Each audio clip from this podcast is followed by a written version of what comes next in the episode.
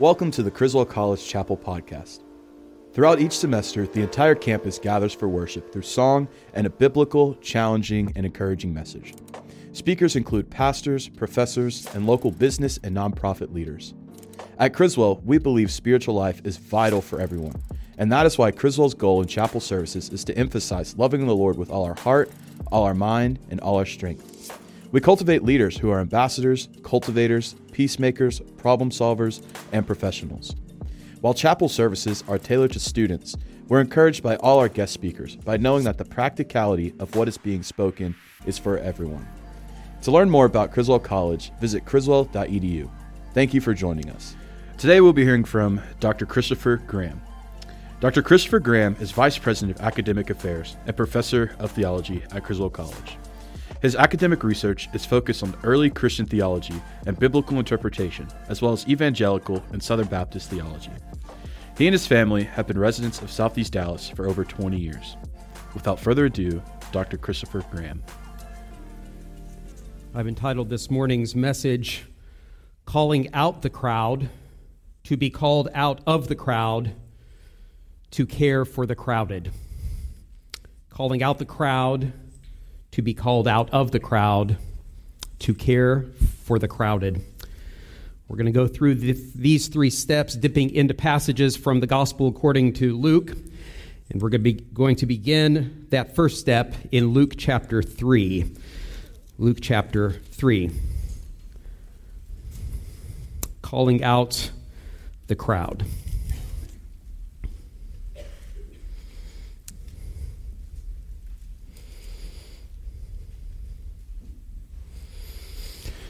Once you get to Luke 3, you will see that this chapter begins with um, and uh, deals with the ministry of John the Baptist. There in verse 3, you see he, it says, And he, John the Baptist, came into all the district around the Jordan, preaching a baptism of repentance for the forgiveness of sins. I'd like for us to pick things up there in verse 7. He, that is John the Baptist, therefore began saying to the crowds who were going out to be baptized by him, You brood of vipers, who warned you to flee from the wrath to come? Therefore, bring forth fruits in keeping with repentance, and do not begin to say to yourselves, We have Abraham for our father, for I say to you that God is able to, from these stones, to raise up children to Abraham. And also the axe is already laid at the root of the trees. Every tree, therefore, that does not bear good fruit is cut down and thrown into the fire. And the, and the crowds were questioning him, saying, Then what shall we do? And he would answer and say to them, Let the man who has two tunics share with him who has none, and let him who has food do likewise. And ta- some tax gatherers also came to be baptized, and they said to him, Teacher, what shall we do? And he said to them, Collect no more than what you have been ordered to. And some soldiers were questioning him, saying, And, and, and us, what, what shall we do? And he said to them, Do not take money from anyone by force or accuse uh, falsely, and be content with your wages. Calling out the crowd. Our tendency is to think of the, that word crowd in merely quantitative terms. We think about the number of people uh, that are a part of a crowd. And, and that, I think, is typically where our mind goes. But the fact is, we have a number of words in English for a large group of individuals.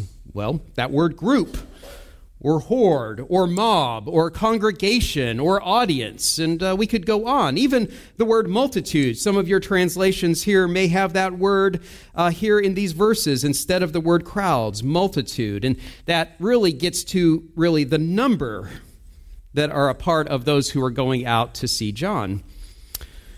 But really, the word crowd and the reason we would choose the word crowd has to do with the nature of that group, not merely the quantity of that group. We know this from our English idioms and phrases that have that word crowd. I mean, two, two is company, but three, it's a crowd. Uh, we run with the wrong crowd. Uh, it's getting crowded in here.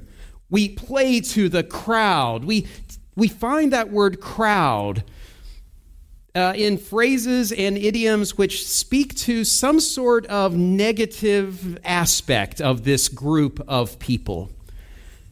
And I believe Luke was also intentional in the word he chose, in which he is speaking about the ministry of John the Baptist here, especially in verse 7 and 10. You see, Luke also had, had at his disposal, a disposal a number of words that he could have chosen to speak of this large group of people. Just earlier in chapter 2, when he was speaking about that large number of angels that, uh, that, that, that came to, to give the message of Jesus' birth, he doesn't use the word he uses here. He uses a different word, but here he uses the Greek word ochlos.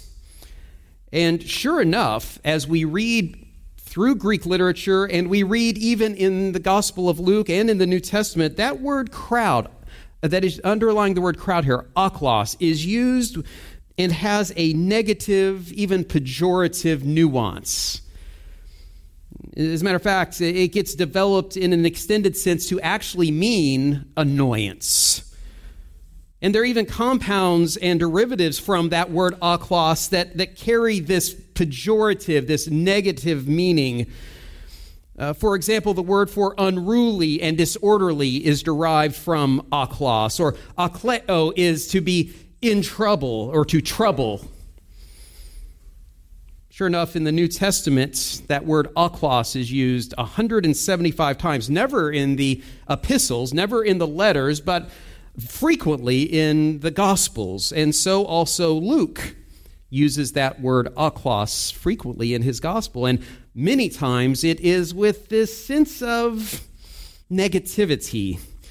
It's often the crowd or someone associated with the ochlos who's getting reprimanded or rebuked or contradicted by Jesus, or here, as we see uh, by John the Baptist. The disciples are a, a group distinct from the, the ochlos, and Jesus will have to leave the ochlos in order to find a place to pray because the, the ochlos, the crowd, isn't uh, conducive to that sort of activity. And so, also, the ochlos, as we will see in just uh, a, a few minutes, is often obstructing individuals who really want to get to Jesus.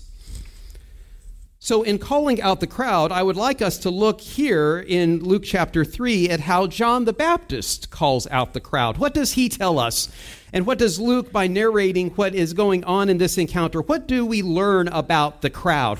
What do I mean by calling out the crowd? Let's start here in verse 8 this is the this is uh, uh, john speaking to the crowd therefore bring fruit, forth fruits in keeping with repentance and do not begin to say to yourselves, We have Abraham for our father. So, first, he calls them out for trying to hide behind an identity that they may want to think they are, but they actually aren't.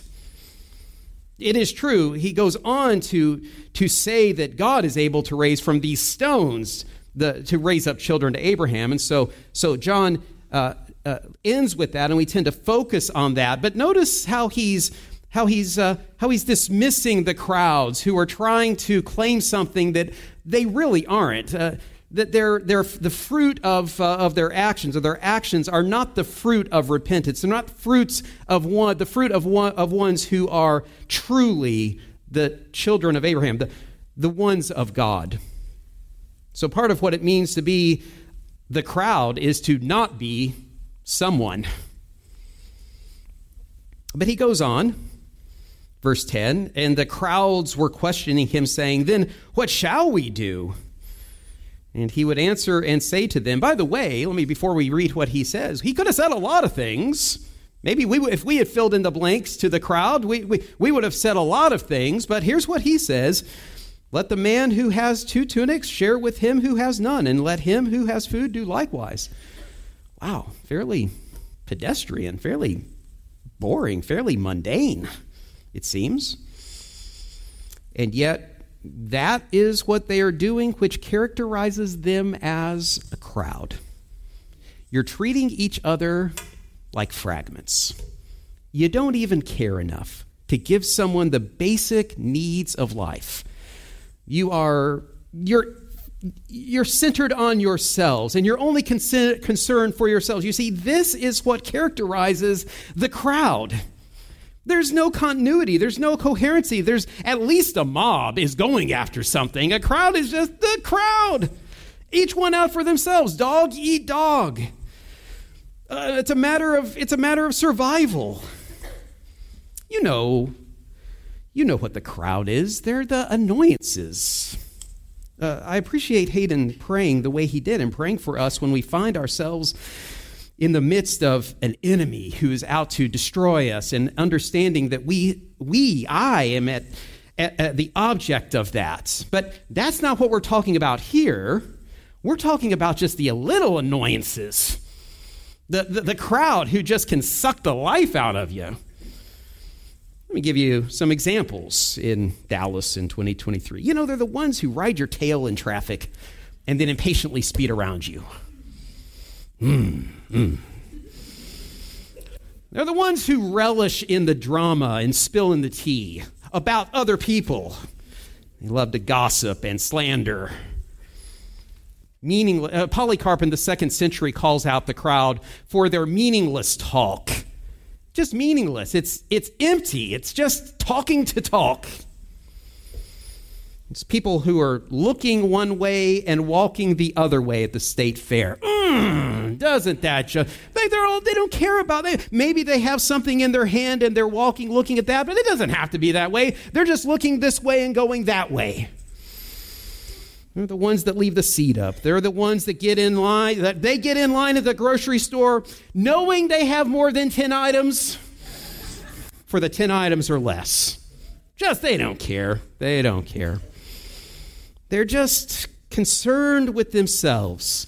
And notice, as you read through the Gospels, it doesn't matter which of the four you read through, notice that the crowd is always what we call in literary terms just a flat character.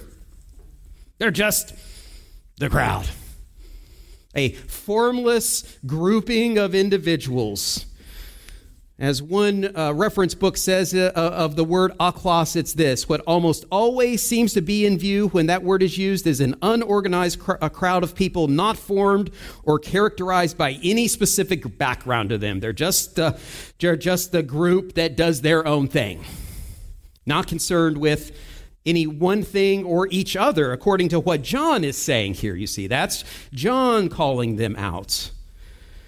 By the way, then he goes on to speak about tax gatherers. I just want to draw attention to what he says to the tax gatherers collect no more than what you've been ordered to. That will come in handy when we get to our next step this morning. And also the soldiers, he says, do not take money from anyone by force or accuse falsely and be content with your ages. That, that will come out in a moment as well, the importance of that.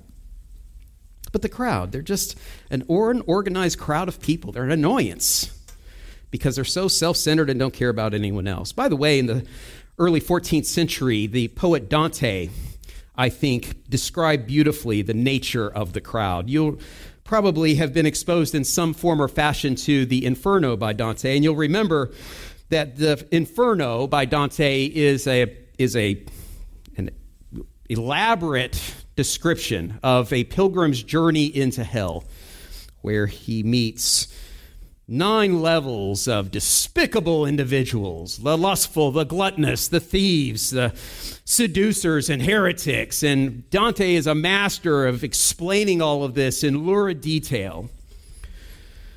But before he gets to any of those, just after he passes through the gates that end with, abandon all hope you who enter here. Just after he passes that in Canto 3, before he even gets to hell itself, he's in what some describe as the anteroom, the vestibule of hell. He's not actually in the inferno yet. Here is what the pilgrim encounters. I want to read just a bit for you.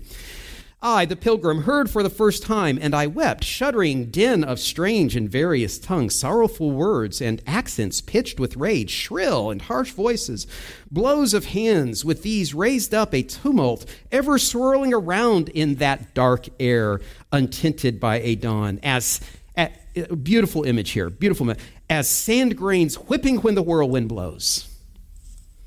Said I, to the one guiding him, said I, Who are these people conjured by their pain? And the guide said, This state of misery is clutched by those sad souls whose work in life merited neither praise nor infamy. Here they're thrown in among that petty choir of angels who were for themselves alone, not rebels, not faithful to the Lord. Heaven drives them out to keep its beauty pure, nor will the deep abyss receive their souls, lest they bring glory to the wicked there. The world allows no rumor of them now, the ones who are still alive, the, the guide says to Dante. The ones who are still up, uh, up on, living, uh, doing, going about their daily, daily basis, uh, uh, uh, works, the world allows no rumor of them now. Mercy and justice, heaven and hell, hold them in contempt. And then the, here, this is beautiful. This is how, this is how the, the, the Dante, speaking through the guide, says, let's not talk anymore about them. There's nothing more to say about them. This, I believe, is the image of the crowd. It's the ones who are caught. They're, they're not the ones waging war against us. They're the ones who are just, eh. Another biblical uh, New Testament author will speak, I think, uh, in the terms of they're just lukewarm. They're just going about concerned for themselves. And this forms the crowd. By the way, I pointed out when we were looking at verse 8 here, when, when John the Baptist says to them, before they say a thing, but perhaps knowing them well enough to say, Don't say to yourselves, We have Abraham for our father. You see, there's no identity in the crowd. You're just, well, another poet said it this way You were just a face in the crowd. You were just a face in the crowd out in the street, walking around, a face in the crowd, calling out the crowd. But that changes, you see, when you are called out of the crowd. And to, to see that, I'd like us to turn now to Luke chapter 19. Luke chapter 19.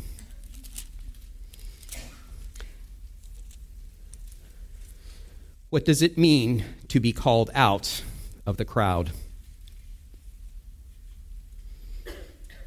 And I want to back up now that you're at chapter 19, just a few verses into verse 8 uh, into chapter 18 and begin in verse 35. I think it's important for you to see this as a context for what we're going to read about in verse 19. So, chapter 18, verse 35. And it came about that as Jesus was approaching Jer- Jericho, a certain blind man was sitting by the road begging. Now, hearing a crowd going by, the blind man began to inquire what this might be, and they told him that Jesus of Nazareth was passing by. And he called out, saying, Jesus, son of David, have mercy on me. And those who led the way were sternly telling him to be quiet. The crowd. Yeah. Be quiet. But he kept crying out all the more, Son of David, have mercy on me. And Jesus stopped and commanded that he be brought to him. And when he had come near, Jesus questioned him, What do you want me to do for you? And he said, Lord, I want to regain my sight. And Jesus said to him, Receive your sight. Your faith has made you well, or more strongly, your faith has saved you.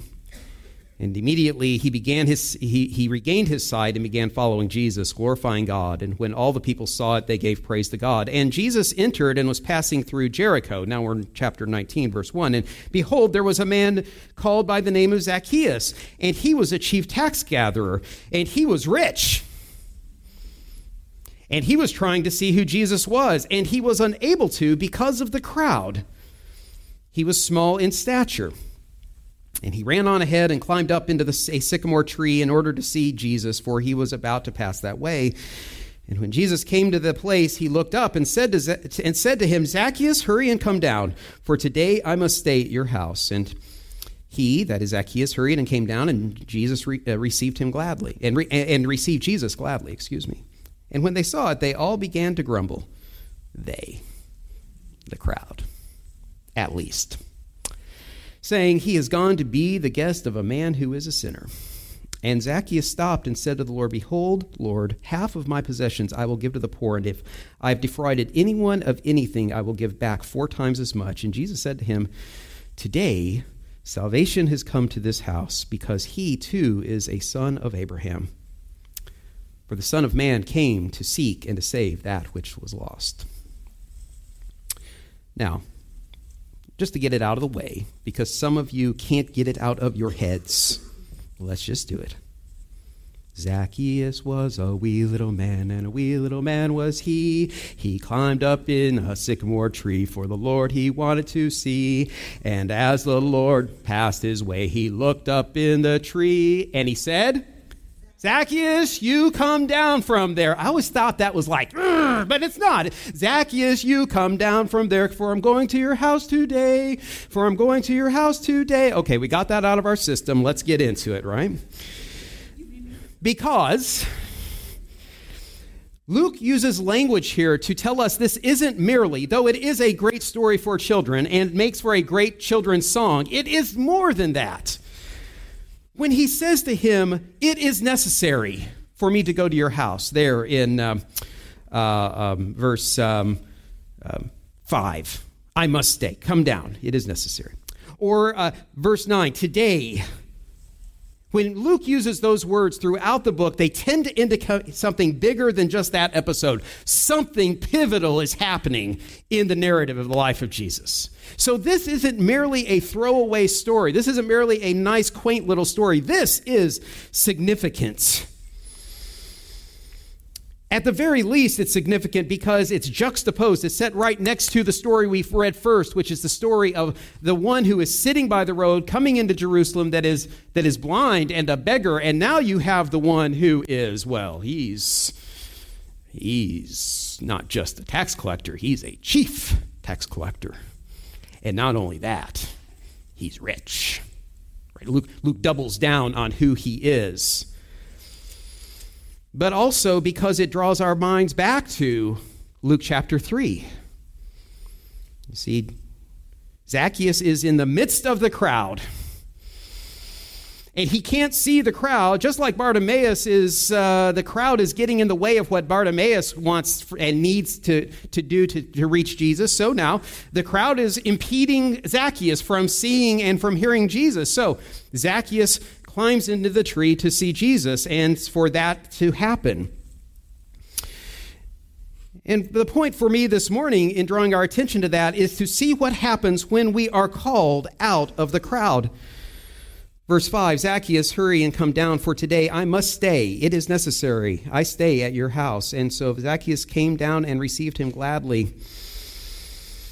And when they saw it, they all began to grumble, saying, He is gone to be the guest of a man who is a sinner. And Zacchaeus stopped and said to the Lord, Behold, half of my possessions I will give to the poor, and if I have defrauded anyone of anything, I will give back four times as much. And Jesus said, Today salvation has come to this house because he too is a son of Abraham. Remember back here in Luke 3, don't say to yourselves, You're children of Abraham.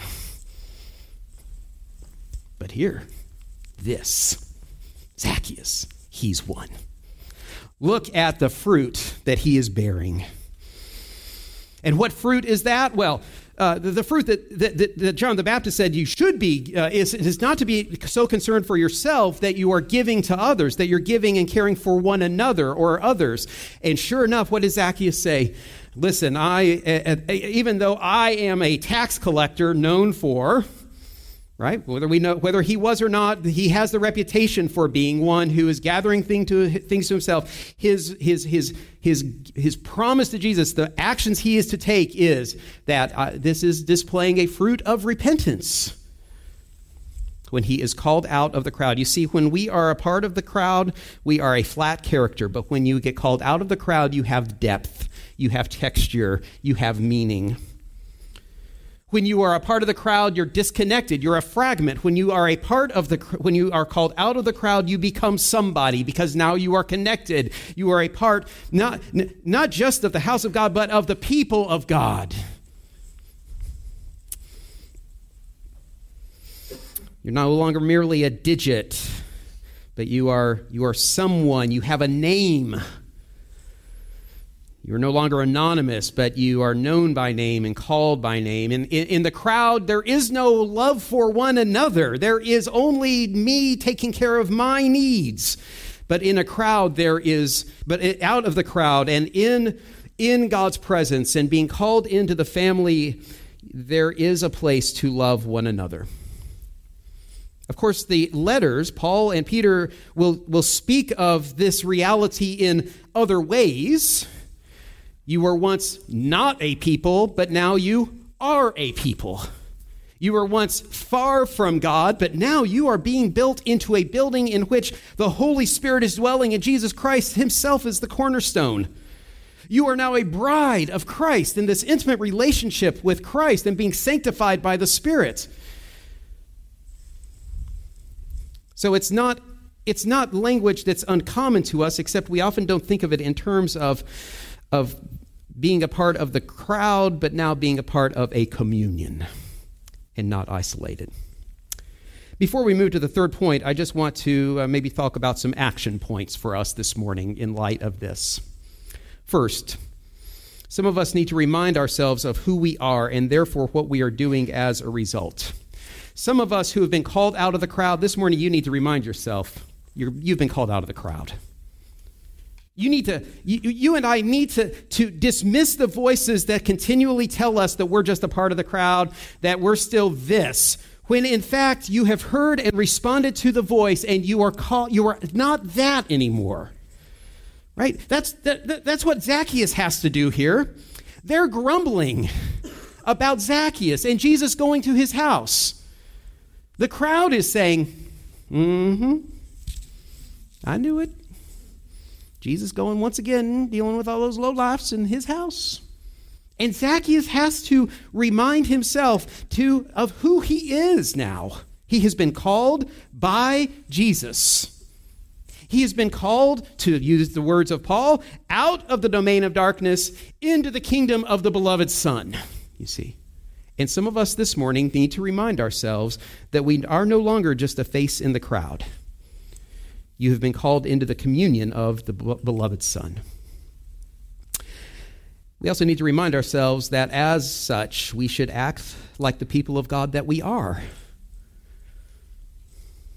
For, for Zacchaeus, it, it seems and it, it feels spontaneous and it feels uh, uh, what maybe we would say organic, right? It just happens. And, and, and, and, and sometimes that happens, but sometimes we just to, need to remind ourselves this is proper and this is not proper when we are the people of God.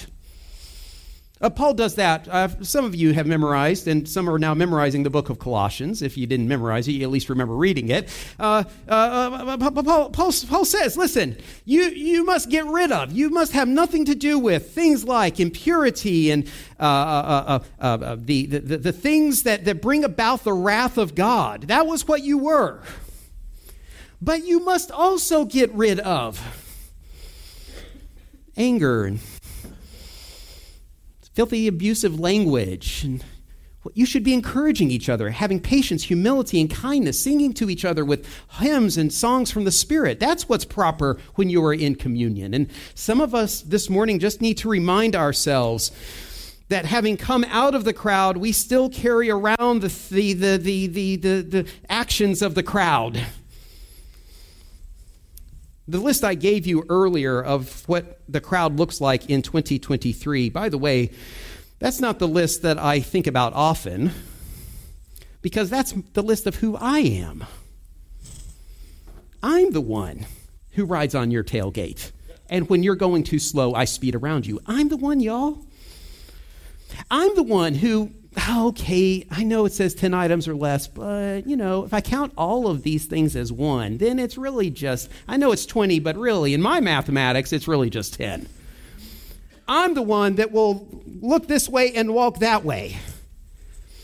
And I need to remind each other that any of that that is associated with me being self centered has no place when we are with and loving one another. We just need to be reminded of that. Second action point we need to create places where people are reminded who we are and what we are doing. We need to remind ourselves. We need to be intentional in cultivating places in our churches. If you are in pastoral uh, uh, leadership anywhere, in, in, your family, you need to create and cultivate spaces where the communion can be the communion and to remind and continually affirm people in who they are in Christ. Because, y'all, we live most of the time where the crowd is telling us who we are. They're trying to define us and identify us. And we Criswell College need to create places where we can get out of that and put that aside and remind each other who we are and encourage each other to be who we are and to do the things that we ought to do with each other. That is what we do in our churches and in our families. The third point, well, uh, we'll get to the third point of the, of the message, but first, I just I would be remiss if I didn't say this before we get there, and that's this. Some of you are still in the crowd. Maybe not a lot, but some of you are still in the crowd. You are still in with Zacchaeus or with Bartimaeus before before uh, before they heed the call, before they hear, before they before they are called out of the crowd. And some of you this morning need to just hear the words of Jesus. I see you. I see you. Come to me. I must go to your house today. Calling out the crowd to be called out of the crowd to care for the crowded. We're going to take one more step. We're going to go back to Luke chapter 5, and this is where we will end for the morning. Luke chapter 5, verse 1. I'm taking us to this passage because someone else took me to this passage and got me going on the whole topic for today's message.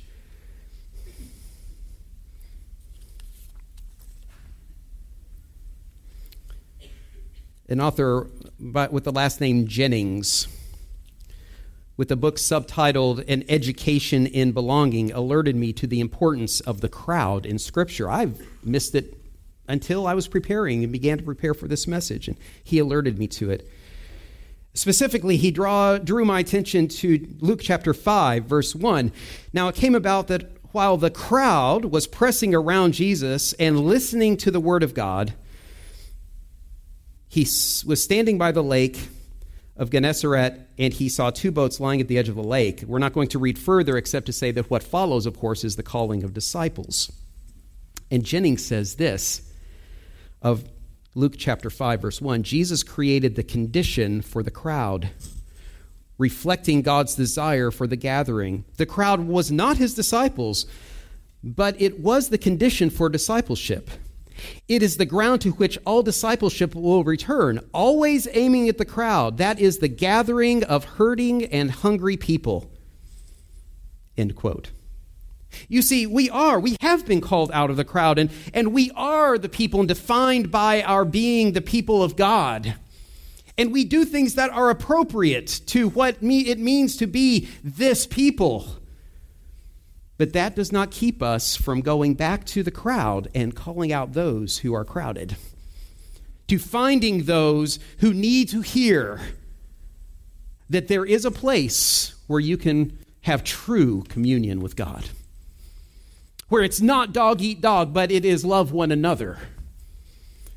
And that's what Jennings reminded me of by taking us by taking me to Luke 5 1. We could go to other places, of course, in Luke, Luke 5, Luke 8, when the crowd is pressing around Jesus and he feels the woman touch him, touch, and, and in the midst of the crowd, he does. Or, or we could go back to where we were with Zacchaeus. He's, Jesus is in the crowd, and yet he sees and, and calls to Zacchaeus. So, following the example of Jesus, we must go to the crowd. But there's more to it than that. We must go to the crowd because we are Christ's body. We are the ones with the spirit of life, the spirit of truth. We are the ones who, according to, uh, in the words of our articles of faith, are God's stewards and trustees and ambassadors to the world, but in today's message, the crowd. Terry Cross who, in his book called The People of God's Presence, says it this way The church consists of humans who have been drawn into the life of God and who have come out of that love enriched environment with power to breathe that love in the face of hatred, bigotry, persecution, and injustice. We are drawn together into God's presence to swim in the triune fellowship as if it were a deep ocean of life giving oxygen, so that we may enter the polluted world of sin where toxicity spews forth. We are called to witness to a different way of living from the noxious one that is all around us, giving others a taste of what it means to breathe the life giving air of the Spirit of God.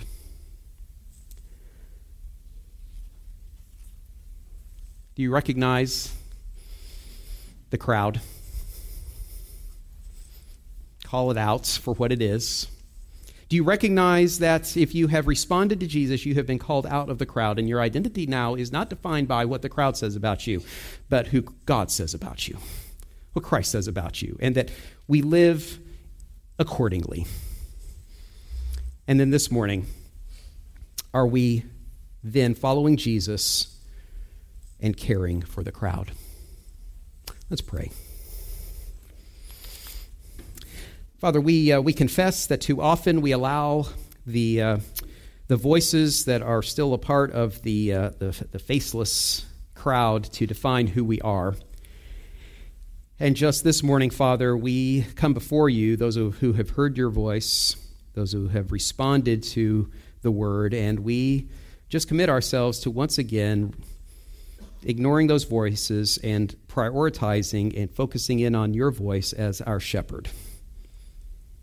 We commit ourselves this morning, Father, to, to living with the fruit that is in keeping with the repentance of, uh, of, uh, of loving one another and seeking the good of the other.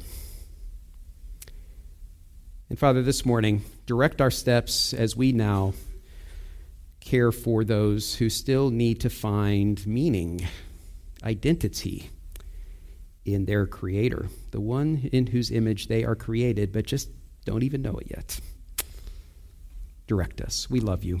We love you. In Christ, by the Spirit. Amen. Amen. Thank you once again for listening to the Criswell College Chapel podcast. Please make sure to visit criswell.edu to learn more about Criswell College. We hope that you will join us again soon. God bless you.